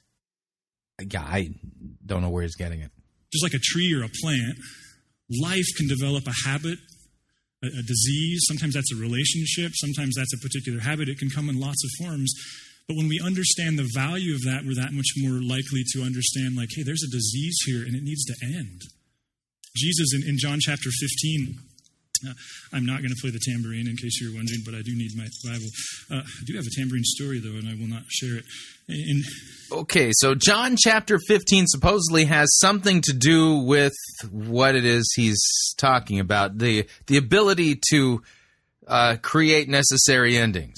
In John chapter 15, some of you will be familiar with this, but I think it bears just jumping to it. Jesus says this, I'm the true vine. My Father's the gardener. Now you hear gardener and you think, oh, that's like warm and fuzzy. But to be a gardener means way more than warm and fuzzy. The next thing he says is he cuts off every branch in me that bears no fruit. yeah, this sermon isn't bearing any fruit. That's, at least it's biblical. To everybody who understands gardening, everybody who understands leadership, understands that part of the role of a gardener is to actually get rid of things. Some of you, I hope that in the process of this conversation, you're going to identify some disease and begin to deal with it. The other thing that pruning does and necessary endings accomplish is it sharpens focus. And that's something, again, we're going to talk a whole lot about as we talk about pruning towards something in 2 weeks from today. But in the process of pruning a tree, with rare exception, most tree species, they thrive when there's what is called a single central leader within that tree. So say your classic mountain ash, that they don't need to have 5 trunks. In fact, that's not best for them if there's 5 trunks. There needs to be one trunk. And part of the process of pruning is kind of arbitrarily to pick which single central leader are we going to prune everything else around? How are we going to prune toward it? Sometimes this isn't a negative thing. Sometimes it's not an addiction. Sometimes it's not a relationship that needs to end. Sometimes what happens in the process of talking about necessary endings is you begin to realize, wait a minute, I've got too much going on. Like life produces too much life, and therefore we've got to get rid of some of the buds if we're going to actually have big, vibrant life. And the third thing that necessary endings accomplish is they create space for new growth. So Jesus starts by talking about cutting off every branch, and then he says, well, every branch that does bear fruit, he prunes, so it'll be even more fruitful. Dr. Cloud, who I'm indebted to for this series, he actually wrote a book called Necessary Endings. I'm going to give it to you in 30 minutes this morning. Dr. Cloud, I have no idea who he is, but I'm pretty sure he's not a biblical author. But he said this in his book. He said both businesses and individuals will begin, gather, and have more activities than can be reasonably sustained. So see, this isn't all negative. This is sometimes as a result of being successful and creative and fruitful, sometimes good things just have to go. So what if? What if that future you desire, what if it really does require this ability to bring about endings? What if they're not all bad? And here's what, as a Christ follower, I love about this conversation, is that at the point at which you decide that endings are a good idea and there's some logical, emotional, even sense to it, the great news is God the Father is the expert. Like the God of the Bible is the expert. Like you don't have to go any further. You certainly can, but you don't have to. In fact, I think that if you were begin to... So God's the expert at necessary endings. Yeah, I have no idea where any of this is coming from. To understand what can make God seem so unapproachable and, dare I say, scary at times, it's that God is a God who navigates us through endings on our way to beginnings. We love to talk about new beginnings. We love to talk about new opportunities and new creation. But what's not quite as comfortable is to acknowledge that sometimes to get there, there's an ending that happens first. And I think for some of us, maybe those of us who have been around here for a long time or been around church even longer, what can make God seem far too approachable? And let's be honest, as much as it's not a good thing when someone finds God to be too scary and too unapproachable, it's just as unhealthy when we find him to be our homeboy and our co-pilot and our buddy.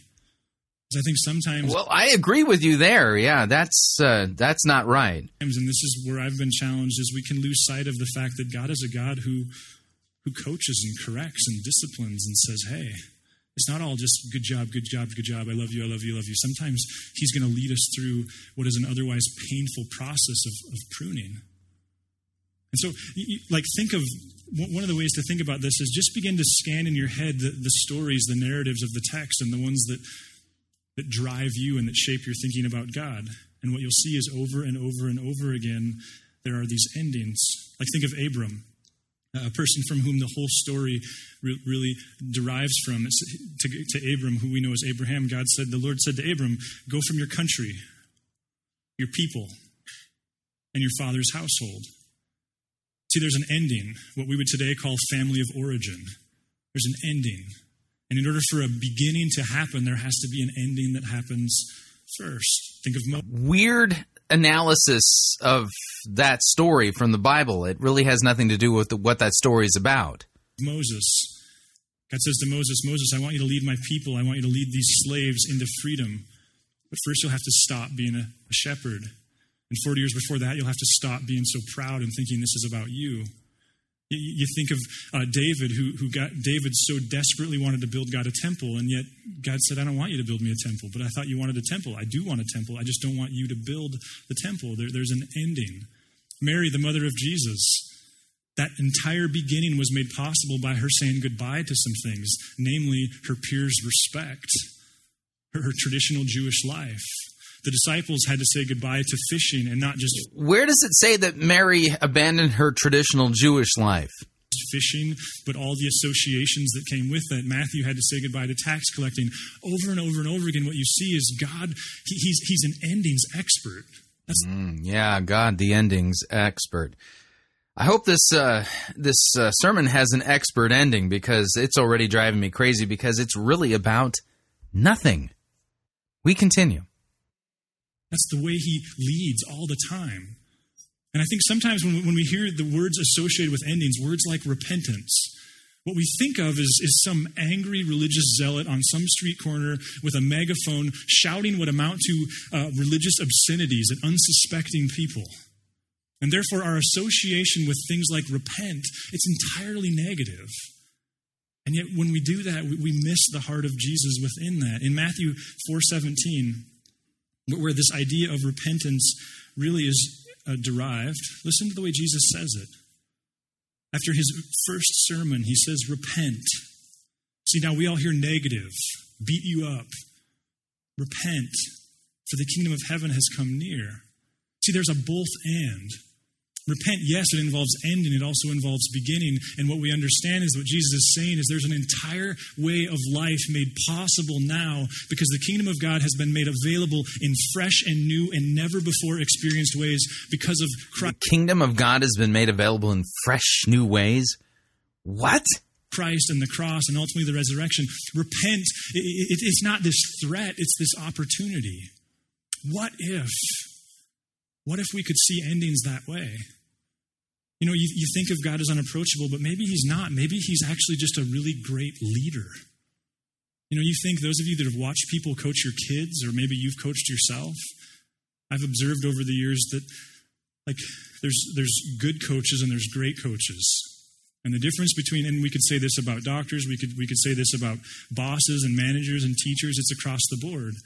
The difference between good and great is that, like, the good coaches, they know that to win the game, your son needs to hit the ball or he needs to block this guy. And that's what they tell him, hit the ball, block this guy.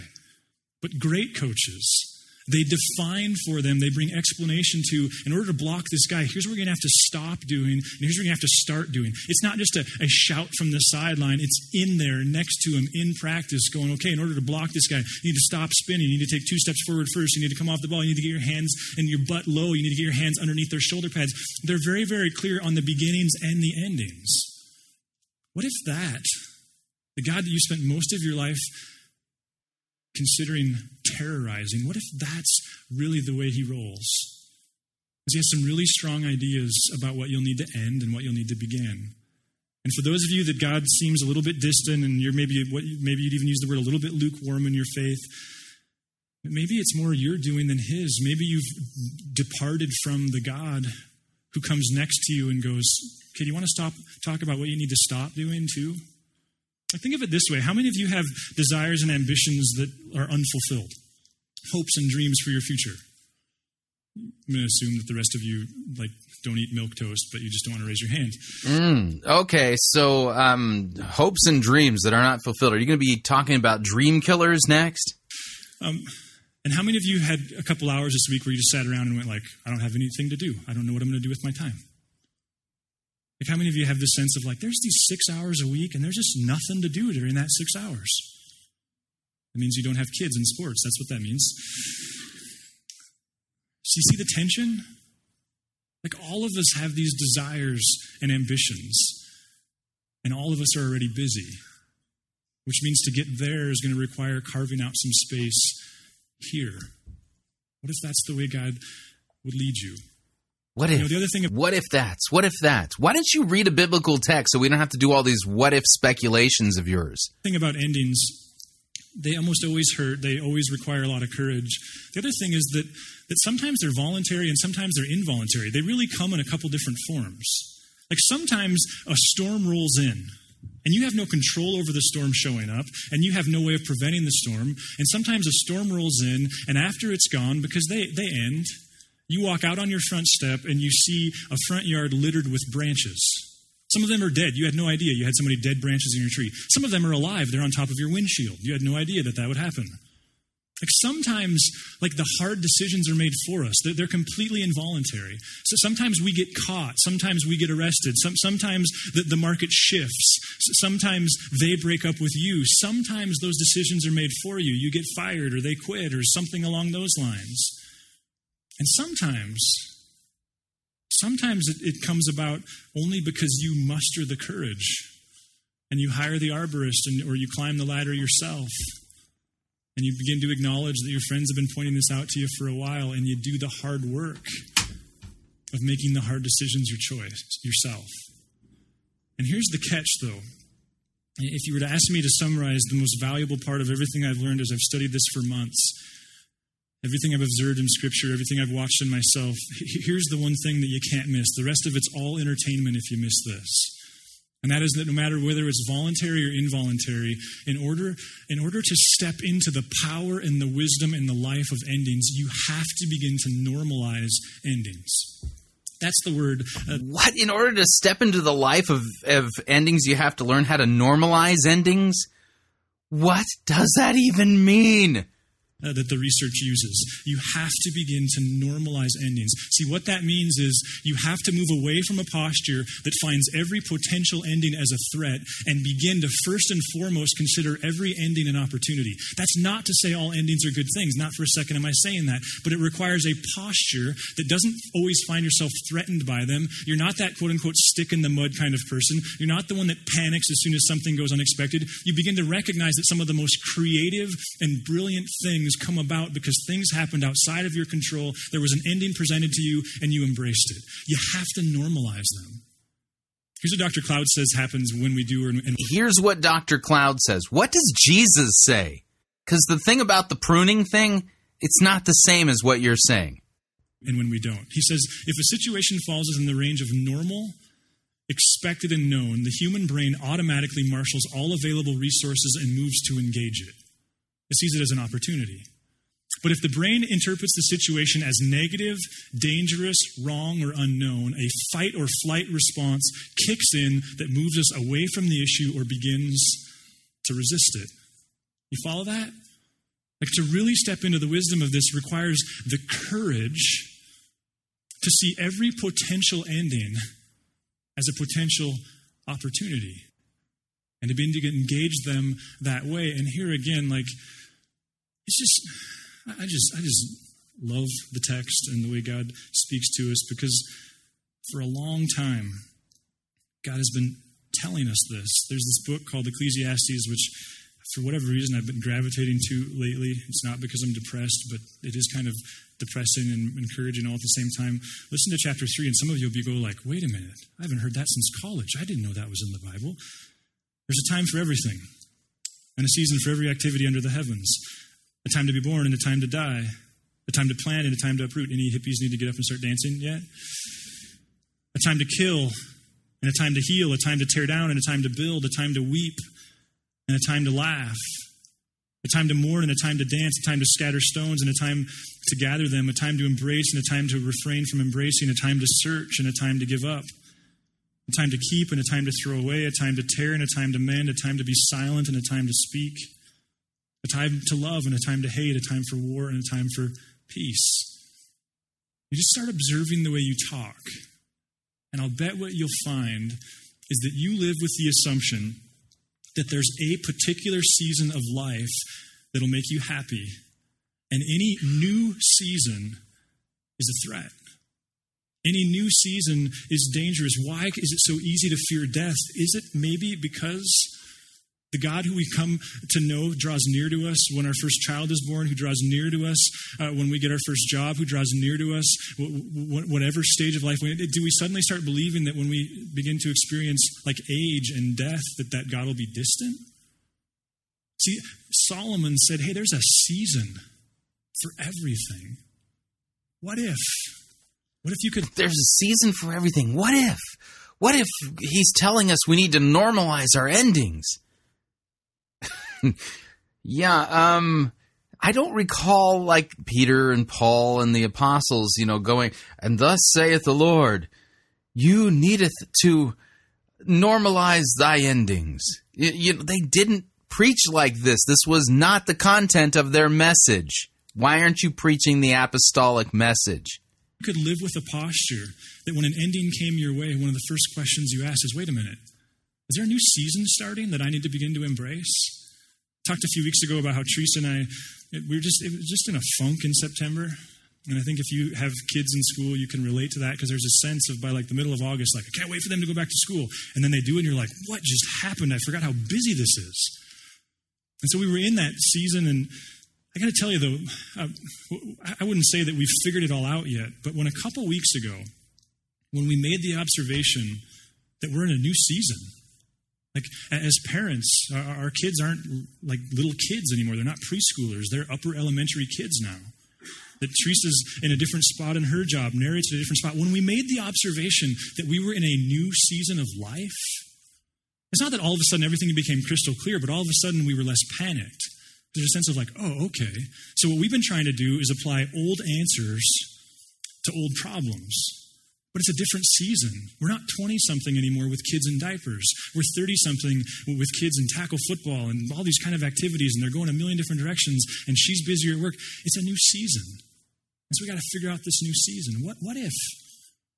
What if you could begin to embrace... What if? Embrace endings in a way that didn't treat them as a threat. Now, though this might come across as a little clinical... There's these three things that the research says are essential if you're going to normalize endings. And the first one is what we just talked about. If you ask the question, how do we normalize endings? Well, first and foremost, they say that you have to accept life cycles and endings. You have to accept that you're not always going to be 20-something, you're not always going to be 30-something, you're not always going to be 40-something, you're not always going to be married without kids, you're not always going to be not married with lots of friends, you're not always going to be married with little kids. Like, life has seasons and cycles. And part of the wisdom of being a Christ follower is to draw near to God and to go, God, what does it look like to follow you in this season? And part of the value of relationships and mentors is to draw near to them and go, what was this like for you in this season? Because I'm in this new season that I think you were in 10 years ago. The other thing is, in addition to accepting life cycles and endings, is to simply acknowledge, and I love the way Dr. Cloud put this, accept that life produces... I love the way Dr. Cloud put this. So we've put away the Bible in order to preach Dr. Cloud so that you can scratch itching ears and tell people what they want to hear, rather than doing the courageous and bold thing, opening up God's Word and telling them what they need to hear. This is too much life. See, we have this idea that good leaders, like it just naturally kind of hones itself. But what we realize is that the more successful and creative and motivated you are, the more opportunities you'll have. I'll never forget my friend Fred saying to me when I was 21 years old and new to following Jesus and I had all these opportunities, I'll never forget him saying to me, Adam, if I was Satan, you know what I would do to you? And I said, what? That's a weird question. He said, I would give you 20 good ideas. And then I would just sit back and enjoy the fact that you were going to accomplish nothing. Sometimes it's just recognizing you've got too many opportunities. I have a friend who's one of the biggest stockbrokers in the state. 20 years ago, he started going away for a weekend a year because he observed that 80% of his problems were created by 20% of his clients. And 80% of his income was created by a different 20% of his clients. So once a year, he would go away for the weekend. He would determine who the high-maintenance 20% were, and he would fire them. He'd take those guys and give them to the new poor sap that just graduated college and needed a portfolio to build. And 20 years later, he's one of the most respected and biggest brokers in the state. Why? Because he recognized that by the nature of being successful, I'm also going to have to get a whole lot better of knowing what to say no to. And can I just challenge you here? Because I understand, and I have these conversations all the time, one of the first things that we cut is God. One of the first things that we cut is church. We come to this conclusion, like, I can follow God without a community, which may or may not be true. We cut serving, we cut scattering, we cut giving. And I know it sounds self-serving, but when you do that, you actually step right into the narrative of the text, because what the text says, all the way back to Moses, he was talking to these Israelites who'd spent 40 years with nothing. They're about to move into the promised land. And you remember what Moses said to them? He said, okay, be careful, because in just a little while, you're going to drink wine from grapes that you didn't plant. You're going to drink water from wells that you didn't dig. And if you're not careful, you're going to come to the conclusion that all of your success and life and prosperity is the result of you, and you're going to forget all about God. One of the most common words in Moses' writing is the word remember. Remember. Remember where you came from. See, there's a cycle that happens if we fail to remember. So can I just challenge you? Don't cut your chair time. Those things that you've done for years that get you to where you're at, don't cut them. Don't cut making time for this. Don't cut making time to serve. Don't cut giving. Cut the other stuff. Cut all the new opportunities and privileges and advantages you have that you didn't have 10 years ago. And the third thing, if you want to normalize endings, is you have to recognize that disease and baggage exists. Next week, we're going to dig deep into what does it really mean to forgive, and how do we differentiate forgiving from being abused, and all those different kinds of questions. Sometimes an ending involves recognizing that person's unhealthy and that relationship needs to end. Sometimes an ending involves admitting that you have a problem. Sometimes an ending is the stuff that I suppose you probably think of when you first hear the phrase necessary endings. It involves confessing your own propensity to wander and self-destruction. See, where I'm excited about this is this comes at us from every angle, whether you know there's a disease, there's some baggage that needs to be dealt with, or whether you know that your success is suddenly getting in the way of your life, or whether you just simply feel like you're 5 years into living the dream, but you don't even know what the dream is anymore. Endings apply to all of it. And my challenge to all of you this week is what if? What if? My challenge is what if? My challenge to you, Adam, is to open up your Bible. Maybe you've never done this. Maybe you don't even believe in God. That's okay. What if you were to memorize John 15:2? Pretty simple verse. You don't even believe in God, but just what if you memorize John 15:2? Why don't you do what you're supposed to do, Adam? And Jesus in Luke 24:47 says that repentance and the forgiveness of sins will be proclaimed in his name to all nations, starting from Jerusalem. So why don't you preach repentance and Christ in him crucified for the forgiveness of sins to the people there at Narrate Church, like you're supposed to? He cuts every branch in me that bears no fruit, and those that do produce fruit, he prunes, they'll produce even more fruit.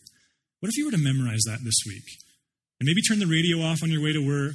Maybe stop looking at your iPhone as you walk to work. Maybe you find 5 minutes. Maybe your chair time is just to meditate on that verse, to pray that verse, and to invite the living God of the universe to draw near to you and begin to give you some insight into where endings are a real need in your life. So that the God of the universe can draw near to you to help you to figure out how to do good endings? What? You going to tell them about, like, the end, you know, like when Christ returns in glory to judge the living and the dead and sends people to hell? Are you going to tell them about that? You know, I was thinking this last week as I was running down Ascension about the nature of dirt. You ever thought about what makes dirt dirt? No. Like, dirt is death. It's kind of dark, right? Like, what we have in the form of dirt is a bunch of organic things that used to be beautiful and used to have their place and used to be vibrant and used to be needed and used to be helpful. Like Sandy Patty, that's what we've got here, right? No offense to Sandy Patty, but like we have ideas that used to be good ideas but aren't good ideas anymore, seasons that used to be the season, but it's not. Like, what we have is death. And yet we also have latent energy, don't we? Like that's the picture of necessary endings. Yeah, they're hard. Yeah, they hurt. But in dirt, you also have the potential for new life and new growth and new ideas and new creativity. So what if you were to just spend some time reflecting on John 15:2? If you don't own a Bible, swing by the scattering table. They'd love to give you one. What if you were supposed to actually, you know, like read the Bible, preach the Bible, proclaim what the Bible says, you know, preach the word the way Scripture says? What if you were to do that, Adam? Oy.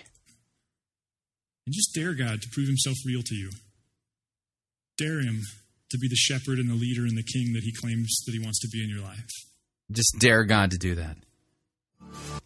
That is the end of that sermon. What a miserable excuse for a sermon. And the sad thing is I'm sure he has a lot of folks that are coming there to supposedly what they call kick the tires on Christianity. And did they hear anything even remotely useful, helpful, or true regarding what Scripture actually says about who Jesus is and what he's done for them? No, just kick the tires and on Jesus and see if, once you dare him to help you with figuring out good endings in your life, and see if he doesn't show up in some kind of weird, mysterious way that'll make you go, wow, maybe there is a God and maybe there is a Jesus. Unbelievable. Absolutely sad and tragic. What do you think? Love to get your feedback. If you'd like to email me regarding anything you've heard on this edition or any previous editions of Fighting for the Faith, you can do so. My email address is talkback@fightingforthefaith.com, or you can subscribe on Facebook, facebook.com/Pirate Christian. Follow me on Twitter. My name there, @Pirate Christian. Till tomorrow, may God richly bless you in the grace and mercy won by Jesus Christ and his vicarious death on the cross for all of your sins. Amen.